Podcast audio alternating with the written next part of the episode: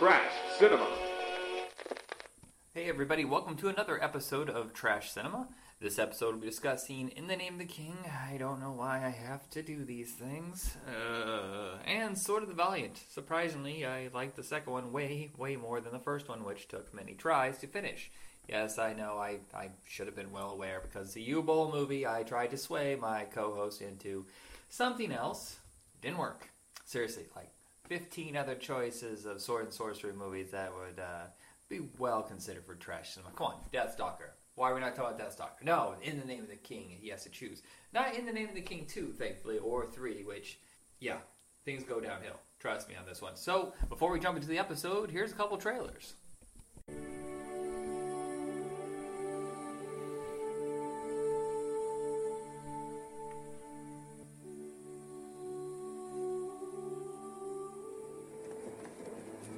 Majesty, Krug, they killed off our entire scouting party. Hordes of Krug are ransacking the land. Darkness threatens. Solana?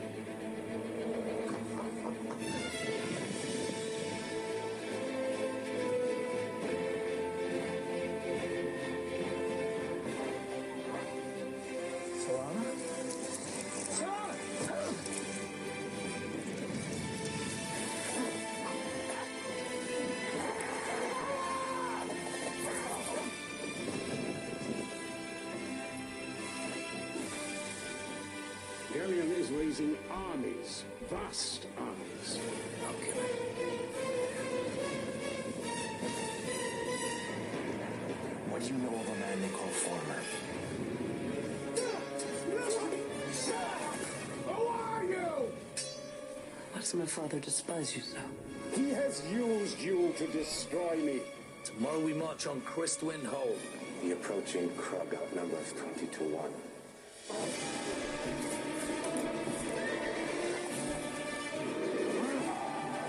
You will spare no traitor. Save the king! We man this all at once. You have no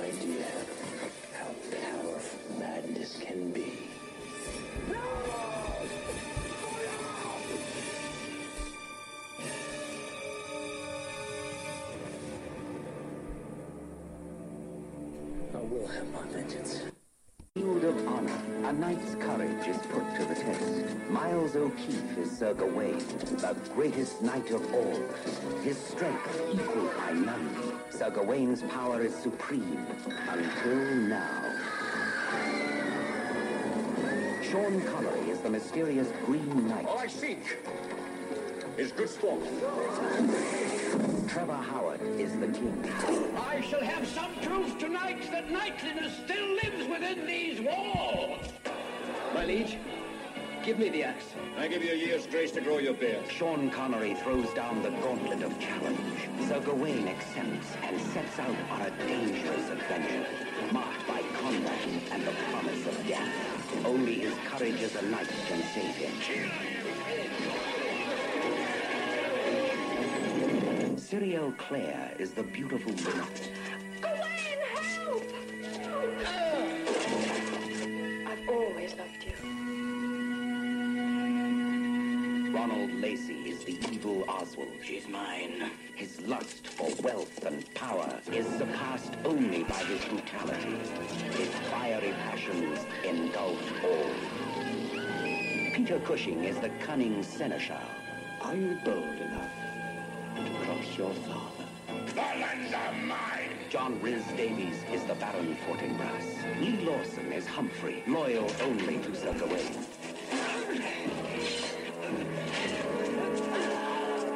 You're not playing my game, Gawain. You have a ring, and it does not belong to you. Fighting the forces of magic and sorcery, Sir Gawain is faced with unearthly dangers. He is challenged by all, defeated by none. A remarkable man. Fighting the treachery around him, Leave the wretch to his miserable end. always courageous, Forward into battle! always victorious. Tomorrow I ride out to meet the Green Knight. The ultimate challenge awaits him. We have an appointment at the Green Chapel before the sun goes down. You've had your cut. The game is over. I make the rules, boy. I make the rules. Sean Connery and Miles O'Keefe in Sword of the Valiant, an epic tale of a legendary knight, a knight called Sir Gawain. Hey everybody, welcome to another episode of Trash Cinema. As you heard earlier, uh, you'll be sitting through some long trailers, and here's the episode. Okay, so In the Name of the King and Sword of the Valiant are the movies we'll be discussing in this double feature, and my guest returning to the show and his choice for the movies, Kent Hill. How you doing, Michael? Um, well, if I had stuck to the first movie, I would have been fine, and uh, it took me a while to get around to watching the other one. Well, I tell you what, the reason that the reason that I, I picked uh, in the name of the king to go with Sword of the Valiant is in a lot of ways because in the name of the king, I feel is kind of like I don't know. In contrast, it's kind of like the modern equivalent of Sword of the Valiant because if you look at the two titles, they're a similar sort of, you know, they're, obviously they're they're in a similar genre. Uh, Sword of the Valiant was was cashing in on a lot of the sword and sorcery films that were popular at the time. In the Name of the King, uh, you can pretty much tell that it's it's trying to. Doctor Boll is trying to um, to get on the whole popularity of the Lord of the Rings and all that sort of thing. And uh, in both cases, they they feature a pretty pretty impressive cast, or, or a cast that you know um, are being are being pulled together to you know, obviously you know I mean he's, he's, he's got actors in the name of the king that at the time were I mean some, were on the rise. I mean Jason Statham um, was on the way up. Uh, you know, you've got uh, some actors that we hadn't heard from in a while, like Ray Liotta. Uh, certainly the aged king Burt Reynolds. Um, Still, seriously, Burt Reynolds. What the? uh, I, that's almost worse than the Ray Liotta idea. Yeah. I just I scratch my head every time. I know why they did it. They they grabbed names that could sell internationally because this is clearly a movie that you're selling at MIFED. You know, at one of those big international film festivals where they just need names and um, a light description of the plot. They don't need to know what the script is. Sure. Um, did you see that documentary? No, Uh, I, I still ha- Ball. Where did you find it? Because I went looking for it. You can um, you can get it. I think you can stream it off Amazon. Oh, okay. For I, ha- I have an account, like but I never use it. Yeah, I think you can, I think you can stream it for like five bucks or something. And um, or you can I think you can watch it on YouTube as well. I think it's on YouTube as well. But um, it ends basically because it, it sort of charts Boll right up until uh, in the name of the king, and then of course his um, his legendary event where he took on uh, his critics in, in a boxing match. Um, it's crazy its idea, but I give him credit. That's that's a ballsy thing to do. Yeah, and and the thing is that what you get from the documentary is not only does it sort of present at the time because a, a lot of people at the time just saw him as some sort of raving uh, lunatic who was you know uh, who for, for the for the vast majority considered made bad movies and why was he kicking up so much of a stink? And so he takes on his critics. He basically says, you know, if you if you beat me in a in a in a match, uh, if if they beat him, then he would not make movies anymore. Um, but the thing was, is the guy's really dedicated, and he actually went out and learned to box. Like he, he said, yeah, this is a legitimate boxing tournament. So he went out and actually trained for it. So when the critics turned up, they were quite surprised. Like he didn't go into the ring wearing like headgear or anything like that. He went, um, he went in. I think he had a mouth guard on, but he did, they were all padded up and everything, and he went in and he, he basically beat the crap out of all four of them. Um, and uh, because he trained for it, because he said, you know, I'm legitimately going to fight my critics, and he said, I don't know how to box, so I'm going to learn. And uh, and so he took them on, and uh, and won. But basically, the, the film ends with him trying to find a distributor for In the Name of King, and it's a pretty harrowing, harrowing sort of uh, scene where you see him have a screening for it, and it's in like it looks like it's in a big hotel uh, somewhere. It's obviously in like a conference room somewhere. And a couple of these distributors come in, and they're they're obviously they're interested at that point, but then they watch the film, and there's a pretty harrowing scene where you watch the guy sort of leaning forward in his chair, and just the look, and it's like, oh crap, when is this going to finish? I just when I when I when I think of that scene, I thought of you watching it. Um, it's like, oh crap, when am I going to get out of here? You know. And they kind of leave, and they don't say too much, and you can see that he's obviously disappointed because it really wasn't the best sort of place to even watch a movie, let alone screen a movie for potential buyers. It was pretty, it was a pretty ragged affair. But um, yeah, like I said, in watching it, watching it in contrast with um, Sword of the Valiant, because the Cannon boys did, did you know, played a similar game. They they would come up with this idea, and they would get, you know, big, as big as stars as they as they could, or names, like you said, to to sell it. And go, okay, it's in the name of the king. We've got Jason Statham, Burt Reynolds, you know, um, Ray Liotta, you know, Ron Perlman, John Rhys Davies, um, Leelee Sobieski, Kristanna Loken, you know, um, and, and, and whoever else. But um, yeah, but I mean, if, if you watch them in, if you watch them together in that respect, there's a lot of contrast. Of course, the great crossover is John Rhys Davies is in both. Oh right, uh, right. I didn't, realize that till now. He's in um, he's in uh, he plays uh, Lord Fortinbras in uh, um, Sword of the Valiant. But um, in the name of the King, great. I mean, there's a lot of things that could have been could have done well if the film didn't take itself so seriously. Um, and, and it would have come across sort of that great, sort of unintentionally funny. But because it's taking itself very seriously, trying to be like a Lord of the Rings esque type affair, um, that's where the whole it drags because it is he, he is legitimately trying to make like a mainstream type movie. But what could have worked well is if it was done a little bit more tongue in cheek, and that probably would have made it a lot more rollicking and a lot more fun. Um, but uh, I mean, there are some great bits, and look, I think I told you, I interviewed Doug Taylor who wrote it. Um, Doug Taylor's this great, uh, great guy, Canadian screenwriter, um, who worked with Vincenzo Natali on Splice, which is a great film. Um, but uh, when I got to interview Doug, I was like, man, you've, you've got to tell me your Uwe Boll story. And he's like, totally. And so he told me. Uh, and he said initially everything's fine, but he said the, the ultimately the, the biggest, uh, let's say, downfall of Boll is that he listens to everybody. He's very collaborative. And he said his biggest problem is he would listen, like he said, John Rhys Davies and Burt Reynolds would constantly come at him and say, "Oh, could we add you know this dialogue change this scene here?" And he hand it to everybody and say yes. And so that is what really, uh, in Doug's estimation, also in, in thinking about it now, in my estimation, is probably what messes with a lot of his films because he literally is changing stuff. Sorry. Hey, can you hear me? Yep. Okay. So yeah. Anyways, I was saying um, with Doug Taylor, he said literally Uwe Boll would pander to whatever his actors would want, and so he said John Rhys Davies and and um, Reynolds and that would come to him with like, oh, you know, I think he, I think my character should say this here and should say that here and all this sort of stuff.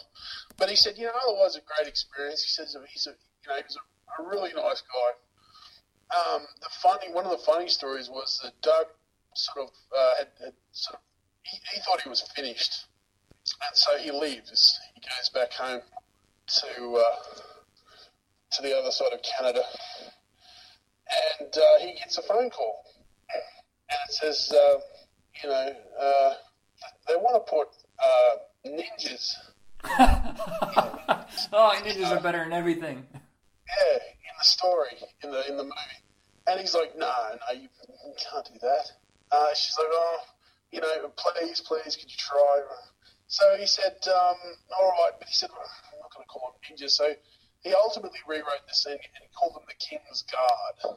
And he said they're an elite force, and they fight a little bit differently to the, the traditional, you know, battalions. And of course, when he got to the film, knowing Uwe Boll is the way he is, if he wanted ninjas, um, of course the screen comes up, and Doug, Doug says it better than I can, but he says, you know, uh, if they look like ninjas and they dress like ninjas they fight like ninjas, they're ninjas. I mean, there's, no way around it. And um, so literally, he, well, the man wanted ninjas, he got his ninjas. Um, and as soon as Doug said it, well, that's the title of, of, of the interview uh, between me and him. I thought that's a great line. You know, if they look like ninjas and dress like ninjas and fight like ninjas, they're basically ninjas. Well, ninjas existed But, back then, uh, correct? Sorry? Ninjas existed back then in that time period, right? Um, yeah, that's a good question. Hmm. I, I suppose if we were talking real world, then probably yeah. Um, the, the, the Dungeon Siege world, um, I don't know. I'm gonna find out right now. When did the ninjas? Oh, they didn't appear till the 15th century, so no. Okay. Dang. But um, yeah, so uh, you know, when in doubt, put ninjas in it. Um, but uh, yeah, another funny story. I, I played this movie for my wife some time back, and I think I told Doug the same story. Uh, and I, I started. I said, she said, "What is this?" And I said, "This is like Uwe Boll's um, Lord of the Rings." And she goes, "Oh my god, you and your Uwe Boll movies." And so she's watching, and she didn't have a problem until Ray Liotta showed up in the movie, and she said, "Is that Ray Liotta?" And I said, "Yeah." She said, "Is he an evil wizard?" and I said, "She said that's just wrong." She said, right. she said, "What a fall from grace." And she goes, "I they were paying him enough money." Is that stupid? That's exactly my problem with the movie. is you're just watching him going. I think he even has still his like New York accent. He's wearing that leather coat. He does not look like he belongs that that century. But here's the thing: is that he's a wizard, and I didn't think about this until later. Is that it doesn't mean he's from their timeline. He could have traveled with his magical powers anywhere in time. Yeah, he's he's probably like the Man in Black from like the Dark Tower.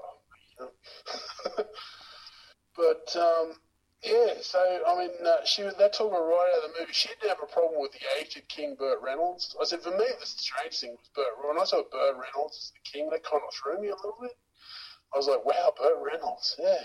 But she, yeah, Ray Liotta really took her out of the movie, and I was like, oh, really? Okay.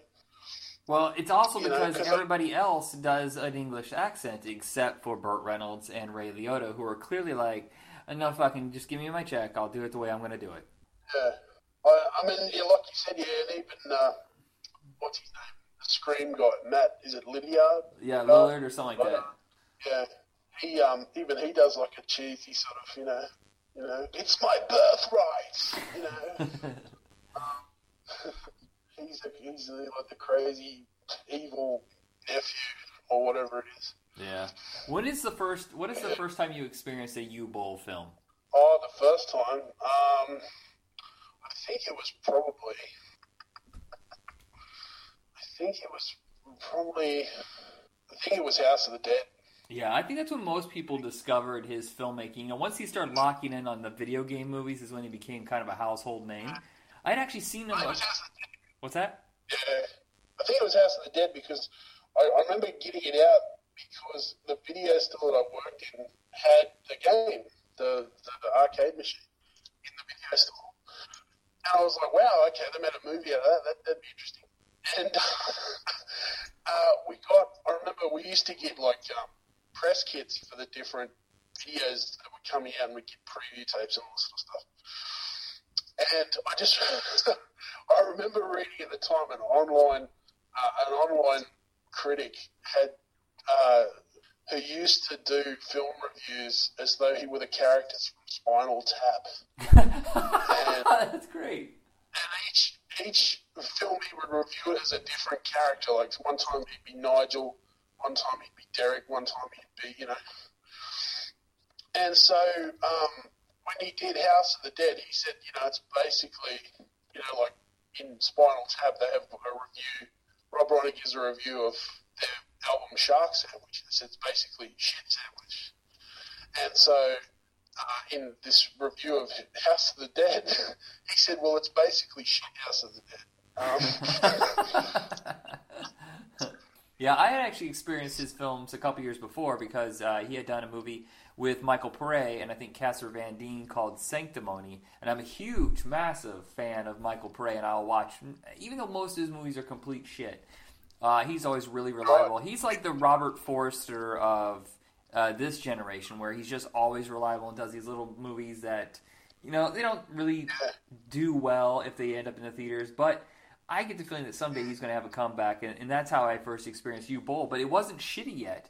It wasn't until I think I saw House of the Dead where I was like, mm, "This is not well made at all." yeah, yeah, it was it was House of the Dead that I watched. I was like, "Damn, this is really bad." But I think I laughed a lot of the way through it. And I was at a drunken party not long after that when Alone in the Dark came out, and we were drunk and watching that movie, and it was a really fun beer and pizza movie um, with uh, Christian Slater and uh, Sharknado chick. Um, oh, I can't remember her name either. Well, Stephen Dorff's in it, and ah, blonde girl, uh, Tara Reid. Tara Reid. Tara Reid, that's right. And uh, that was, man, I, I, I've never watched that film sober, but I, I dare say being drunk helps.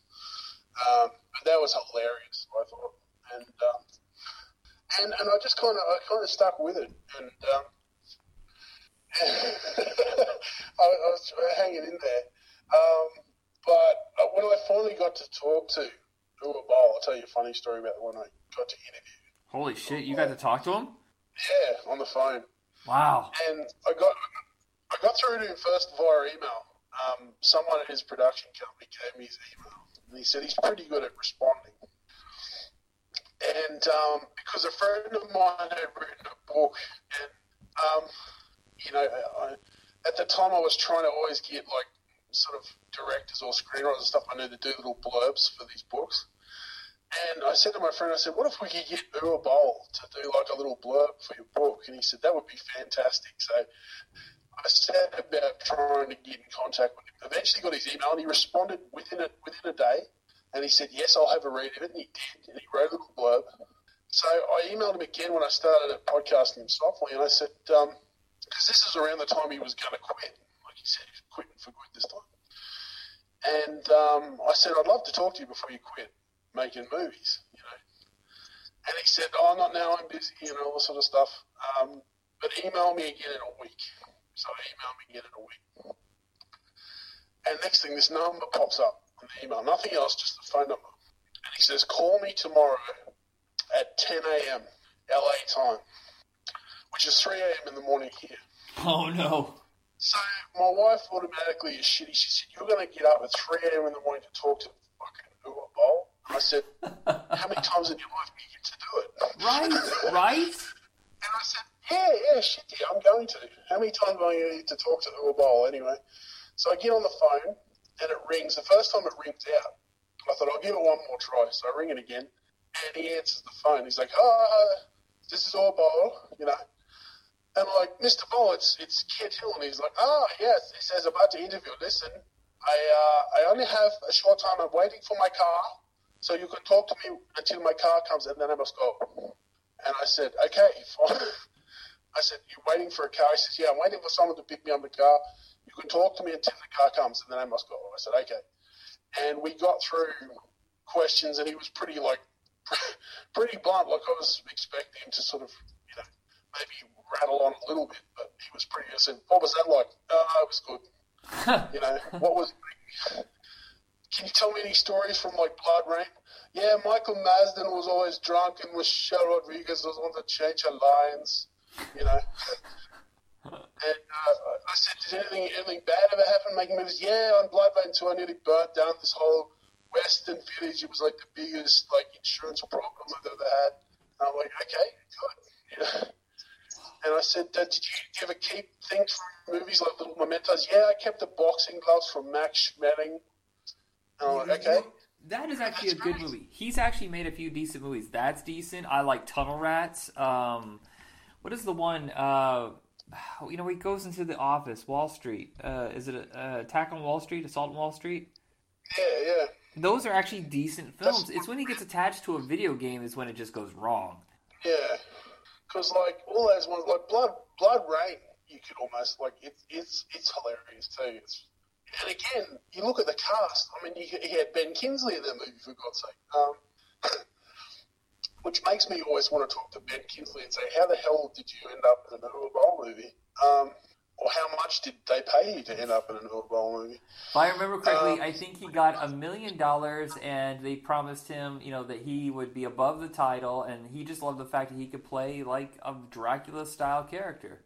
Yeah, that, that'd be that'd be a reason. But um, it, it's it's it's a hilarious film. I, I think my favourite bit is is uh, Meatloaf as the transvestite um, owner of the, of the vampire bordello. It's um, I didn't, even- I didn't even realize he was in it. I totally forgot about that. uh, and not forgetting the, the the very tiny cameo by Billy Zane, who pops up as like this messenger at one point. Delivers this message, and then you don't see him ever again. Yeah, and I think if I remember correctly, he is responsible for introducing Uwe Boll to the guys who are like starting this new company. And they said that BloodRayne was going to be like 2,500 theaters, and it came out like 800 with a two million dollar promotion. And he sued them, and there's serious. And that's when you see his career kind of take a downfall because if it hadn't been for the BloodRayne fumble, I think In the Name of the King probably would have got released better because if I remember correctly, it was like 1,200 screens, and I think Fox just said, "Nah, let's just put this away." Yeah. But um, I, I, one of my favorite, honestly, my favorite, one of my favorite Uwe movies is Far Cry. I think it's one of the most consistent. Like, it's, it's tonally consistent, sort of all the way through. Um, with um, oh, I can't pronounce his name, Till Schweiger. Til Schweiger. That's my ter- terrible German. Til Schweiger. Um, that, that's a great movie. That, I mean, that's the one where Anthony Bourdain has a cameo in. Um, because I remember watching. I was watching one of the Anthony, Anthony Bourdain shows, and he was in Vancouver or somewhere. And um, he said, "Oh, tomorrow I'm going out to uh, to meet with Boll, and he's going to put me in one of his movies." And um, like he saw, uh, he's, he's basically just one of the scientists in this room, and there's an explosion, and he just has to fly and hit the floor, and that's about it, really. Um, but uh, I was like, oh wow, that's. And when I finally saw the film, I was like, oh, that's the Anthony Bourdain um, Uwe Boll movie. But um, yeah, it's really funny stuff. But I mean, you know, there's, there's lots of promising things. I mean, you look at uh, our, our lead character, played by the ever lovable Jason Statham.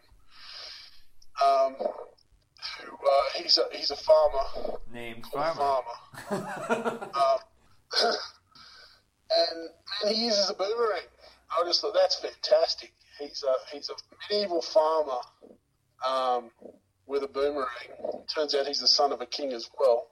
Um, yeah, and I just thought when I saw the boomerang, I thought, oh, this is going to be funny, and like, but you know, like, tonally, then it sort of it tries to get serious again. And that could be really great, you know. But he gets to use his boomerang uh, a couple of times. I kind of wish. I wish they had been able to license the glaive from Krull. the Yeah, boomerang's pretty cool too. that would have been cool. I thought, um, but uh, yeah, so it's um, look, it's it's it's a great big beautiful muddled mess of a movie, and um, but you know, with with the right amount of alcohol and and the right sort of attitude, you can you can enjoy. uh, in the name of the king, I love the sequels actually. Um, he, he does a does a great commentary on three, which stars Dominic Purcell. Um, the second one, of course, has Dolph Lundgren. Um, it's called In the Name of, the Name of the King Two, Between Two Worlds, or something like that. Yeah, I really, I actually enjoyed the second one quite a bit, but the third one, the budget is so low that it's just it's kind of hard to get into. There's an idea there that just there's not enough money to get it across. yeah, the, the commentary is really um, a, a great saving point. It's like watching those ones where Joe Bob Briggs does a commentary. on The movie's pretty terrible, but Joe Bob's commentary sort of lifts it. And um, to listen to Uwe Boll talk about the watching the third one and listening to his commentary kind of is, is, is, is a little bit more fun than just watching the movie. because his commentary is so honest. Like you know, he's a guy that sort of doesn't really joke around too much. He's like, you know, I went to Dominic Purcell and he said I didn't want to do it, and then I threw some more money at him. He said, okay, you know. Oh yeah, I, I will say there there is some good stuff in his filmography, but it's whenever he gets attached to a video game that I have a hard time with it. And you know what was that? It was like a German tax loophole that he was using to make these big budget movies because somehow his movies were getting worse at the box office, and yet his budgets were going up. And I didn't know why for a long time. Then you find out it's some sort of weird tax thing. Yeah, because I asked him. I said, like, because they weren't doing particularly well. I said, these companies. Did, I said, are these games that you enjoyed, or did these companies seek you out to direct these movies? And he said, no. And he said, no, they just they didn't care about them. They didn't want them, so they just gave them to me. wow, it's weird because Far Cry is still a very popular game. So, oh no, we they got the rights to that before the, the game ever came out, so they didn't know if it was going to be successful. But otherwise, yeah, House of the Dead, uh, Alone in the Dark. Um, I don't even know anybody who's ever played Dungeon Siege, so I don't know the popularity of that. But did you notice the Dungeon Siege name is removed from parts two and three? It is, yeah. I wonder yeah. if they took it back. It's just yeah, the King two and three. But um, what was great is um, when Doug Taylor got the job to write the script, and they said it's based on a video game, so he went out and got the video game, and he said, "I thought I would have to play this bloody game, you know, a lot to get an idea of, you know." But he said the great thing he said at the start of the game, there's this whole massive prologue, which basically gives you all of the history. So he said, turns out I didn't have to play the game at all. I just had to watch this um, this thing at the start, which basically gave you the history of the world and the characters, and and so then he could just go off and and, uh, and do the do the writing. Well, that saves some time. Um, yeah. So with our second movie, uh, Sword of the Valiant, I get giddy whenever I see a Cannon Pictures logo. Do you get excited? I do, yeah. You, you know you're in for a great time with Cannon uh, every time. And, you know, when that score starts in and we're there in, in, in a very, very, um, you know, very glitzy sort of King Arthur's court and it's a big feast. And, and there's Trevor Howard with, um, you know, his bright orange hair and his little beard and his big crown and you know, by the looks of you, you haven't come here to bob for apples, you know. Um, and then, of course, uh, everything's hunky dory until um, Sean Connery, Sir Sean, comes riding in as the Green Knight in a very, very glitzy, beautiful costume. That man has worn some tremendous costumes in his career. Uh, the Green Knight being one of them, Zardoz being another one. Um, a diaper. Highlander. Um, yeah, he's certainly one for like making an entrance, uh, and he does that very well. You know, who's the jolly gambler to play my game? Um, so yeah, and he comes in and asks someone to cut off his head. You know, and you just almost wanted someone to pipe up and say, "Do you always begin conversations this way?" Um, but um, yeah, but. Like it's just uh, if if in the name of the king had been done in a similar fashion would have been a lot more fun. Again, um, as with with Cannon, which was always the way, they had a huge cast. You've got Trevor Howard, as I said, Sean Connery. Miles O'Keefe would go on to big things like the Ator films.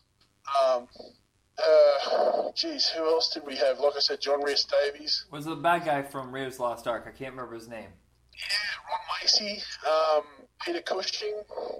Um, Jeez. Yeah, not really well known American names, but international names. And that's what Cannon Pictures usually went for because we couldn't afford big American actors. So, you know, like they like they're the first company to really do that whole uh, sell the movie before it's made. And they just use those yeah. international names to get, you know, investment to make the film. Totally. But um and and uh, the I mean they had uh, Stephen Weeks directing the film and um, the main reason that they got Stephen was because Stephen in 1974 had directed a, another version of um, Sir Gawain and the Green Knight um, for, for, the British um, British Film Consortium or whatever they were called at the time. And so uh, he was an obvious choice to come and do it again. This, of course, was a much more lavish production. But uh, huge, uh, you know, huge amount of fun, great amount of humour. Uh, I think my favourite line in that whole movie is when um, what's funny is, is uh, there's nothing bigger than Miles O'Keefe's wig. it's um, huge. Did he have long hair at the time? Why couldn't they just use his real hair? I, I think I think he did, but that that wig. Um, I love it how at different points it's kind of straight, and then there's different scenes where you see it's sort of curled up at the bottom a little bit. Um, because he starts off as like the humble squire, and he's pretty quiet and unassuming. But as soon as he gets that suit of armor on you watch him riding, and he's got one hand on his hip, and he's sort of you know, riding off. And they ride through the forest for a little bit. Then he turns to Humphrey, his noble squire, and he says, "You know, Humphrey, there's just one thing they forgot to tell me in my swift ascent to knighthood." He said, "What's that? How the hell do I relieve myself in this tin suit?" And of course, you know, there's some great lines like that, especially after they get chasing the unicorn through the forest, and he goes, you know, I'm hungry. What food have we brought? He goes, none. A noble knight must hunt for his food, or requisition it. He goes, ah, catch it or steal it. And uh, so they, they go chasing the unicorn through the forest, and he says, you know, you can't kill that. It's, it's magical. And he goes, magical, he said. That means it'll taste good. And um, so So they try to hunt the unicorn and they miss because he's a pretty shoddy, pretty shitty with a crossbow. And um, and then of course everything uh, falls into place, and he's trying to, as you know, solve the Green Knight's riddle. You know, and, uh, which isn't really a riddle, really. It's it's more like you know, just gives you each line gives you something different to think about. Um, and then of course you know he meets the the pit, pickpocketing friar, and you know, and then he meets Ron Lacey, who's really, really relishing his part again as the villain, as the evil Oswald. Um, and Peter Cushing is his Chamberlain or, or whatever, you know, wears the big floofy hats. You know, it seems like a movie that was a lot of fun to make. You look at all the cast, and you know, I think they know that it's a lower budget fare and that it's tongue in cheek, but they all look like they're having a blast. Oh, sure, sure, and it's a great it's it's a great rollick, um, you know. And then of course, you know, you get to uh, to Lynette, his his love interest. She's kind of like this weird, like she's madly in love with him, but she seems like she couldn't give a shit most of the time. um, you know, she's always worried about like you know, you know, this is what you have to do now, Gwen, you have to do this, Gwen. He's like, oh shit, really? And like she has no problem being taken off by anyone. Like she runs around and she screams, but then once they catch her, she sort of goes with the flow. Um, you know, she's not she's not terribly seems to be terribly worried about being ca- captured. Um, another favourite scene of mine is when he gets into Lyonesse there, and uh, the the Queen. You know, obviously he's just killed her husband, who was the the guardian and uh, basically she says, you know, oh, you know, well, now we have a new champion, and she says, oh, and she goes, oh yes, and, and this, and then you'll be my husband as well, and then it's like, oh God, what have I done? You know, I've basically just, you know, hauled you off to the queen. Um,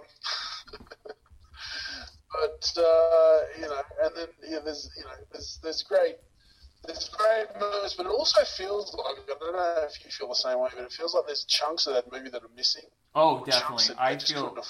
I'm almost certain there's a second version of it. It's like an international version and the American version. The American version is a lot shorter.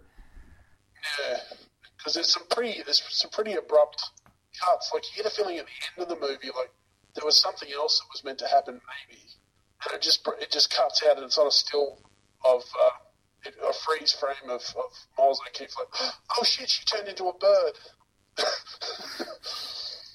and that's the end of it.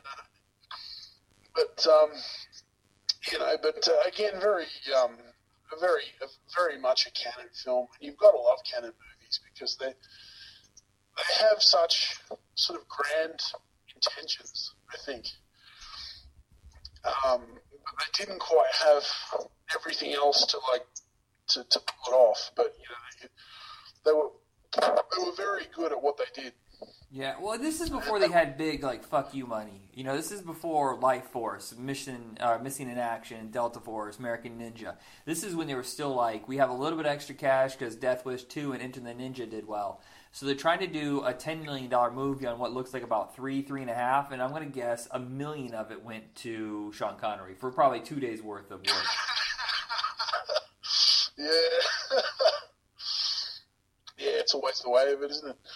But um, yeah, it's like um, you know, it was similar to when we did uh, when we were talking about Starcrash and Christopher Plummer. I think his fee was about a was about half the budget. You know, for him to turn up for, for three days or whatever it was, and and do his speeches and then bugger off. Um, you know, but I mean, to their credit, I mean they they uh, they utilised Sean Connery pretty well. I remember talking to Russell Mulcahy once about Highlander 2.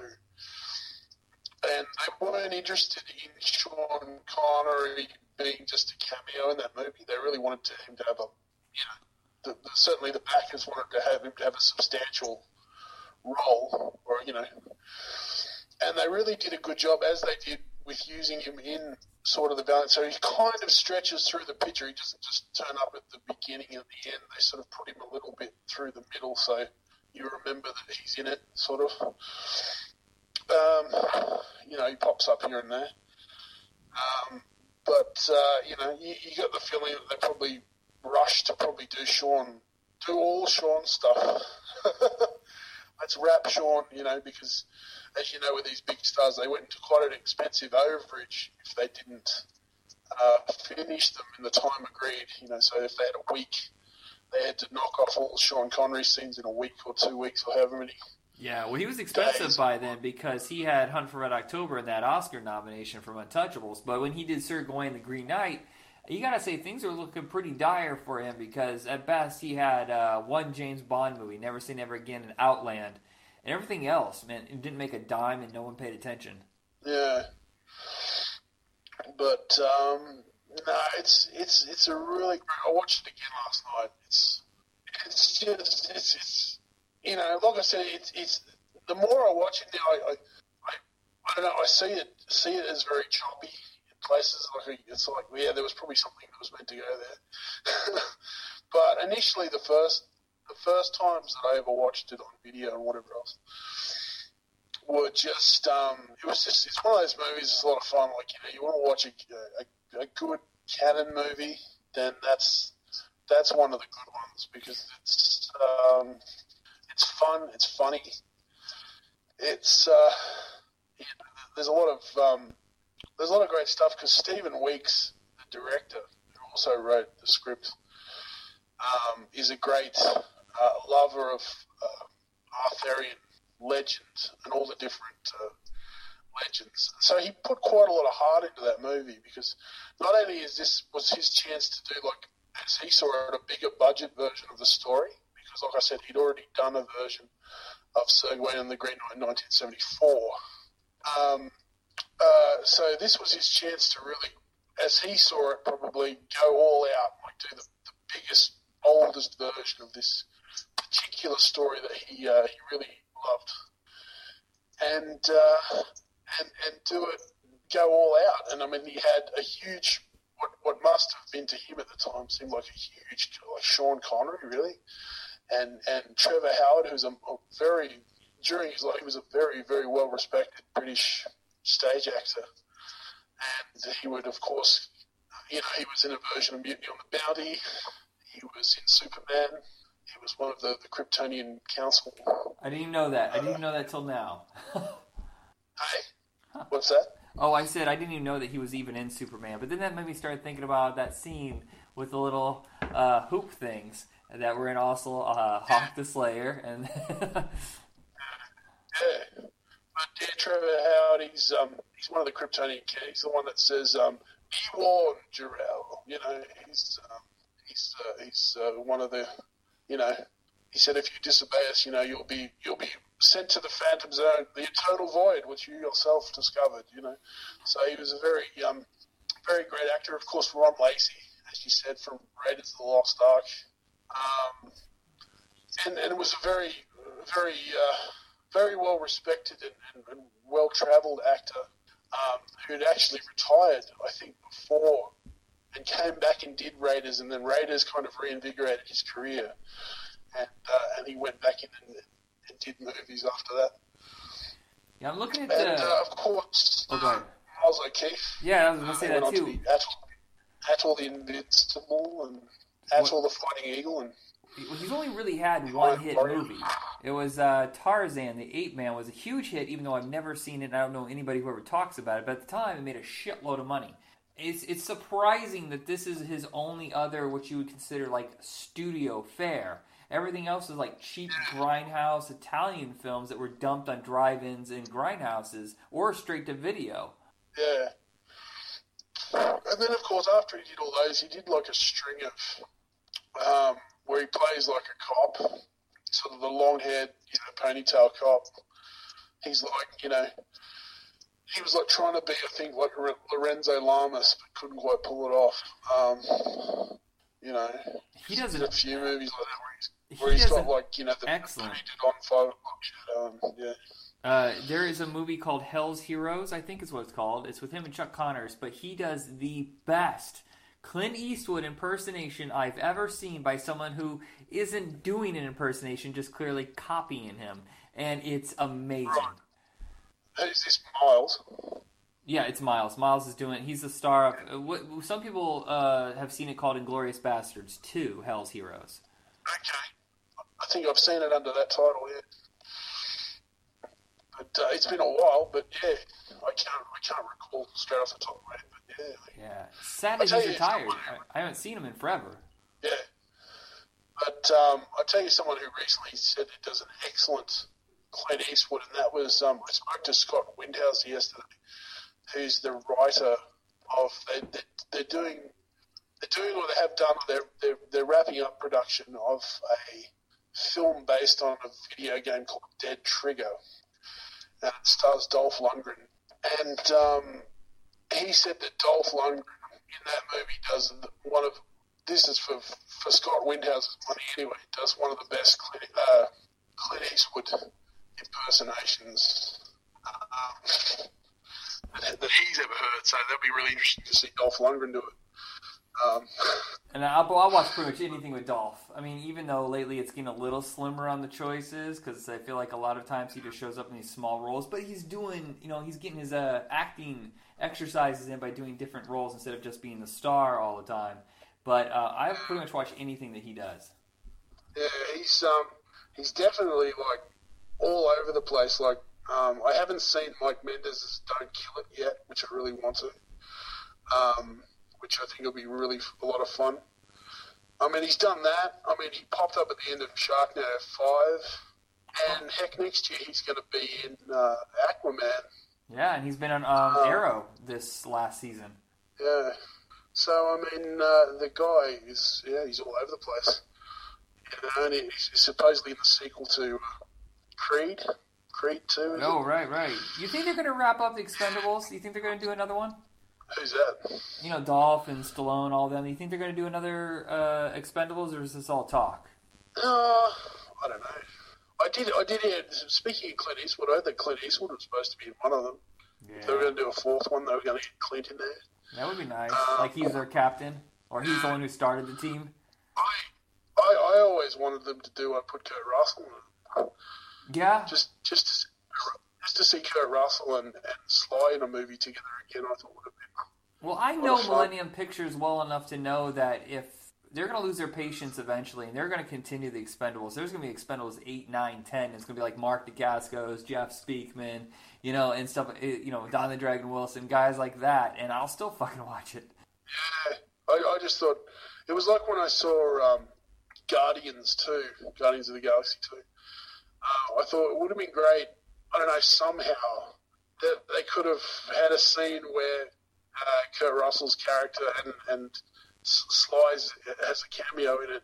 Um, had a cross paths at some point. I just want to see those two guys in a movie again. Like, you know, even if they do Tango and Cash 2 at some point, that would be, you know. You know, it'd be funny if they ran across an alien and uh, Stallone looks at him and goes, "You broke that guy's jaw." Robert Z'Dar, mate. Sadly, he's gone. That would have been nice if he was under the alien makeup, but nope. Uh, you broke that jaw. All right, so it looks like we're at an hour point now. So, uh, anything else you want to say about either one of these movies before we go? Uh, well, you know, I mean, in the name of the king, I, I'm I'm an Uwe Boll fan, so uh, I'm biased, but you should really drink a drink a bunch of beer and give it a go. If you haven't seen Sword of the Valiant, you really owe yourself to get out and watch it because that's that's a heck of a lot of fun. That movie. Um, it's great for a laugh. It's a great family film. It's a great you know get together with your buddies film if you're if you're movie fans. Um, yeah, but uh, they're both for my money they're both great films. One you just need a lot more booze. Yeah, that's the nice thing about In the Name of the King, or not In the Name of the King, Sword of the Valiant is it was during that glory day of the sword and sorcery film, which I'll watch every single one. I don't care how big or little they are. But most of them were trying to imitate Conan. So there's a lot of blood, there's nudity. You can't watch it with families, you know. Um, but Sword of the Valiant, like Willow, is a movie that could be seen by everybody. Totally. And uh, yeah, a lot of fun. And um, yeah, like I said, disclaimer: one, you just name of the king. You probably just need a few more drinks to enjoy, and don't be thrown by Burt Reynolds or Ray Liotta. Seriously. okay. Anything you want to throw out there before we go? Uh, nothing. I hope uh, I hope uh, everyone enjoyed the show. I certainly love doing it. Can't wait till uh, the next one, Waterworld and the Postman. That'll be a lot of fun. Yep. And um, yeah, if you want to listen to me talk more with uh, with the people who make the movies, uh, you can check me out on podcastsoftly.com or check out the books at uh, at KHP Scribbling on Facebook. Okay, everybody, check us out on Facebook under Video Night. You'll find all the episodes of Trash Cinema there, as well as Video Night. And uh, have an excellent night. All right. I'm- okay, gang. So obviously there was some audio glitches there. It's my fault. I uh, well, sort of my fault. I think a lot of it's the overseas thing because you've listened to episodes that I do with Kent Hill. I love doing episodes with Kent, but every once in a while there's like these weird audio glitches. So it's like a 50-50 shot. There's gonna be something weird, or it's gonna be a normal episode. This one, I kid you not, and, and you might even hear it, is uh, somehow my phone picked a song somewhere off my SD card and started playing Jesus Jones, um, which is a really obscure reference for music if you don't know who they are. But um, hey, guess what? Uh, I'll treat you to something nice right now. Feel it. Oh, I feel it. Sharp, isn't it? Sharp as your appetite, sir.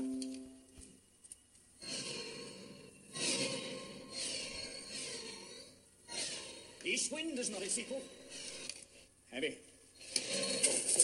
Is it as heavy as your conscience, sir? Certainly truer than the ladies of this court.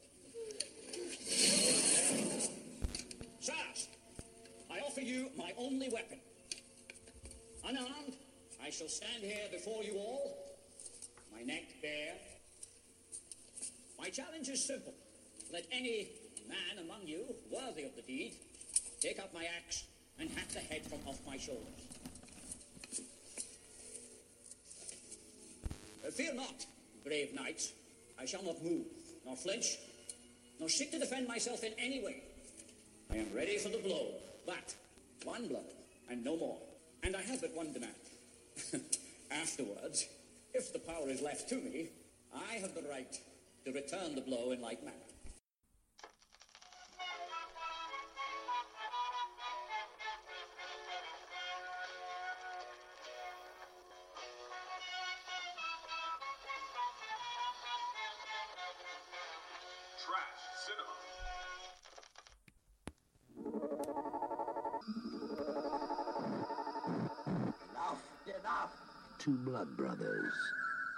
For each other. You have found the power which is rightly mine. How? The firstborn brother, they called him Voltan. Enter, Dark One. The devil's agent, the servant of evil. Kill him! The second-born brother, they called him Hawk. He had one secret weapon, the ancient power of the Sword of Mind. and he was out for revenge.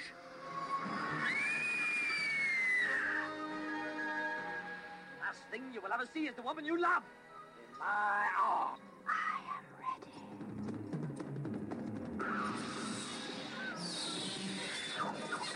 Two brothers, two armies, two forces of good and evil.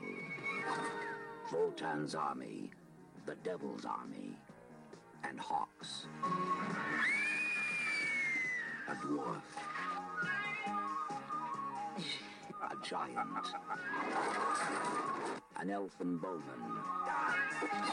A witch. And Hawk.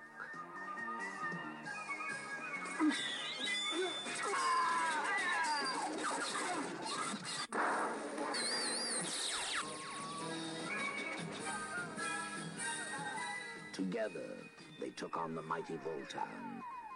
Together, they took on the Devil's agent. Two blood brothers, with only blood between them.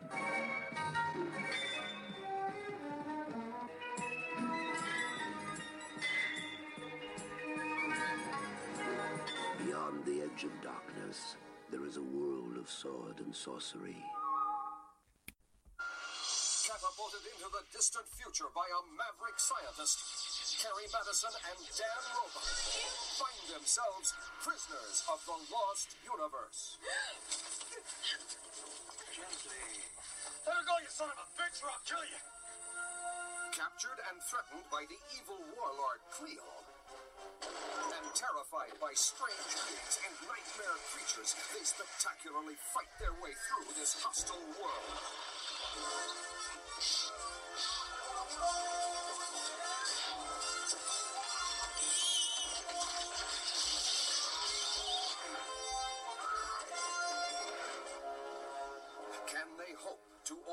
The impossible obstacles and win the battle to return to the 20th century? Oh, God. Oh, ah.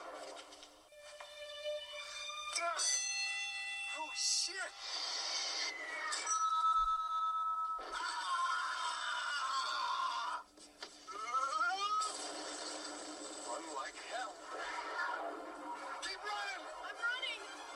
Escaping one danger only to find themselves faced with another.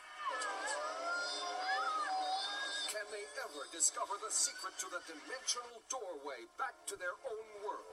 Until they do, they will remain prisoners of the lost universe.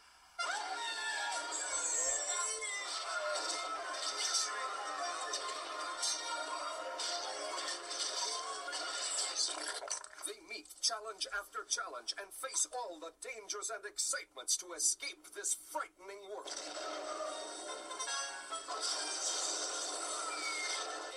Prisoners of the Lost Universe, starring John Saxon, Richard Hatch, and Kay Lenz. Prisoners of the Lost Universe, a new, exciting, action-packed, fast-moving film. Prisoners of the Lost Universe.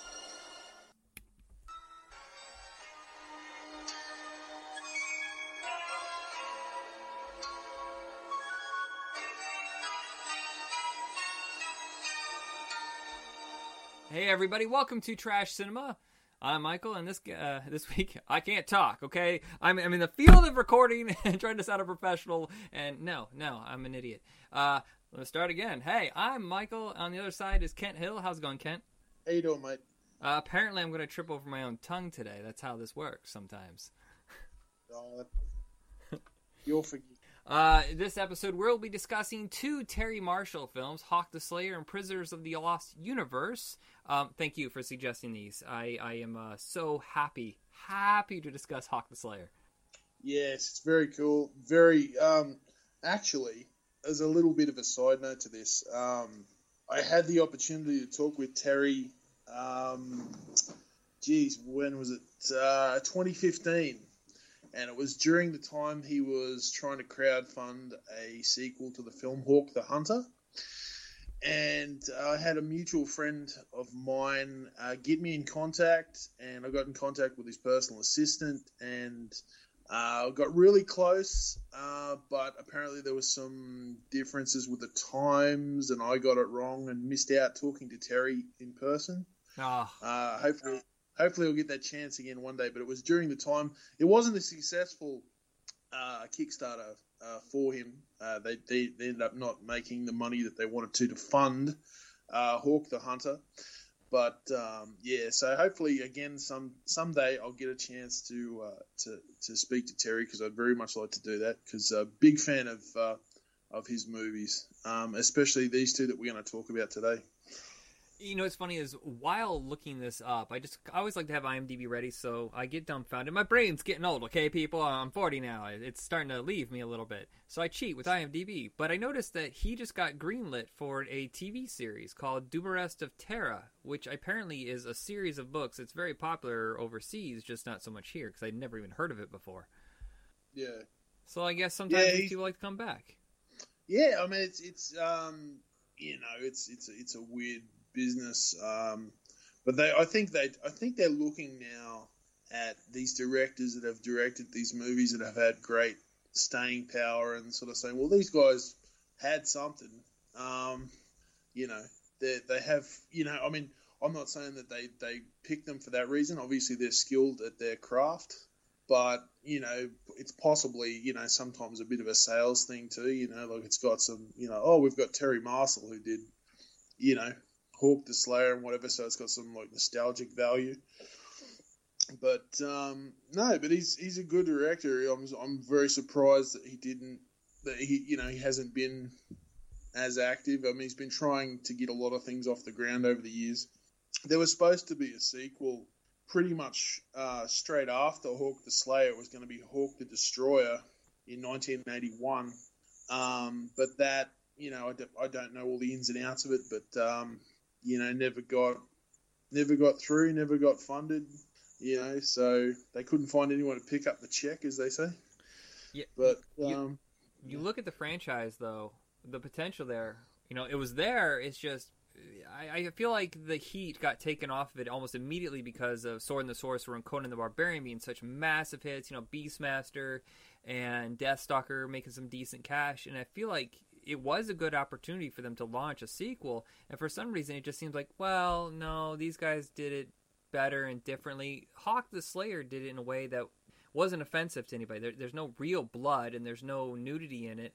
They played it like I guess you would consider the safe route, but anybody could watch Hawk Yeah. the Slayer.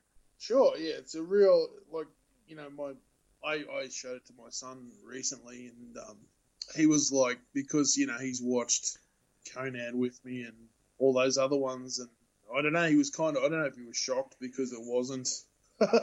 it, was it was so um, family friendly, you might say, and um, certainly Harry Robertson's um, very disco-y, techno-y, electrical score is just you know it's just like wow. He said that's a different type of you know it's not Basil Poledouris. You know it's uh, um, so yeah, very it's very it's very like you said it's a very friendly like there's there's nothing in there. There's there's no gratuitous uh, violence. It's very tasteful. Um, you know, it's a real, it's really, really aimed at, at, at a family audience. And yeah, it's like you were saying, it's probably, ju- I think what probably hurt a lot of movies like that in that genre was the sheer uh, avalanche of, of those kinds of movies at that time. And obviously, some were regarded as more uh, successful. I mean, they, they all still live on. They all pretty much have their own individual cult followings. But at the time, you can imagine that with a great influx of all of these, uh, you know, I mean, a lot of them are seen as Conan rip-offs. I mean, when I spoke to Jim Wynorski, he said, you know, they they wanted to do when they wanted him to do Deathstalker two, or even De- you know, talking about Deathstalker, they, they wanted a Conan rip-off because Conan was the hot movie of the genre at the time. Um, and of course, you can't with, a low budget, you can't really do that. Um, which is what led, you know, in talking about Deathstalker 2 with him, is what led to the reason why Deathstalker 2 is the way Deathstalker 2 is because they didn't have the money or the production values to do a Conan, any type of Conan facsimile, because it just wouldn't have come off. It would have come off dopey anyway, so he figured let's just play it for what it is. But Hawk the Slayer is classy as hell, and it's um, it's it's, it's beautiful. I I have a um a, a, just an ordinary DVD version, and the transfer on it is so beautiful, um, and and it's so crisp and, and everything. I don't know, I, I forget the name of the company. I'd have to look on the, the cover, but uh, I just got it. I saw it one day really cheap. It was like in this bin of like two dollar DVDs. And I was like, oh, Hawk the Slayer, because like I still had the old VHS at, at the time. This is going back, you know, a couple of years now. But I still had the old VHS, and I saw it. Go, wow, I Hawk the Slayer. And so two dollars, that's a steal. Um, and I put it on thinking like because I've bought those cheap DVDs before, and sometimes the transfers are really shitty. But uh, this one was so crisp and lovely, like someone who whoever whatever the company had picked it up and had done this transfer had, had done a really nice job of it. Yeah, here in America, it was Hen's Tooth, um, which is a very small boutique company. They've only done a few films, like a couple of Peckinpahs and Hawk the Slayer. I would like to see like Shout Factory or someone big put it out with uh, special features. I want to know the story behind this movie. You know, I want I want to see commentary tracks and, and interviews. Yeah, I mean that's why um, when uh, I saw this uh, this Kickstarter back in 2015 for Hawk the Hunter, I sort of went out and I had a friend in the UK who who was a film journalist, and I said, look, you know, I'm I'm trying to get. This was around the time I was starting this straight to video series, and I was trying to get filmmakers involved um, to write forwards and intros and stuff like that. And I said, do you have links to anyone that you might be able to put me in touch with? And he said, uh, he said like who? And just off the top of my head, because I think I'd watched it that night I said Terry Marcel, and he went, "Yeah, yeah, I can totally put you in touch with his personal assistant." And so we started emailing back and forth. Like I said, unfortunately, um, I, I, don't know what was wrong with the time differences. Apparently, he was waiting for me online, and I had the times wrong, and so we tried it again and still couldn't figure it out. But like I said, hopefully one day because um, Terry's a really nice guy from what I hear, and uh, and he he made some really cool. Uh, well, he's made some some cult movies here, and Hawk the Slayer is um, for anyone who doesn't know, anyone listening who hasn't seen it, it really is one of those '80s sword and sorcery movies. Even though I consider it sort of more of a sort of, sort of more of a, a fantasy film than sword and sorcery. Even though it's got swords and sorcery in it, but it's, it's sort of more of a uh, more of that, more along the sides of the fantasy because it doesn't have sort of the barbaric and it's it's not as um, graphically violent as some of the other ones. But um, yeah, so fantastic movie. And um, and just I mean I was just looking the other night when I watched it with my son at the cast list in this movie.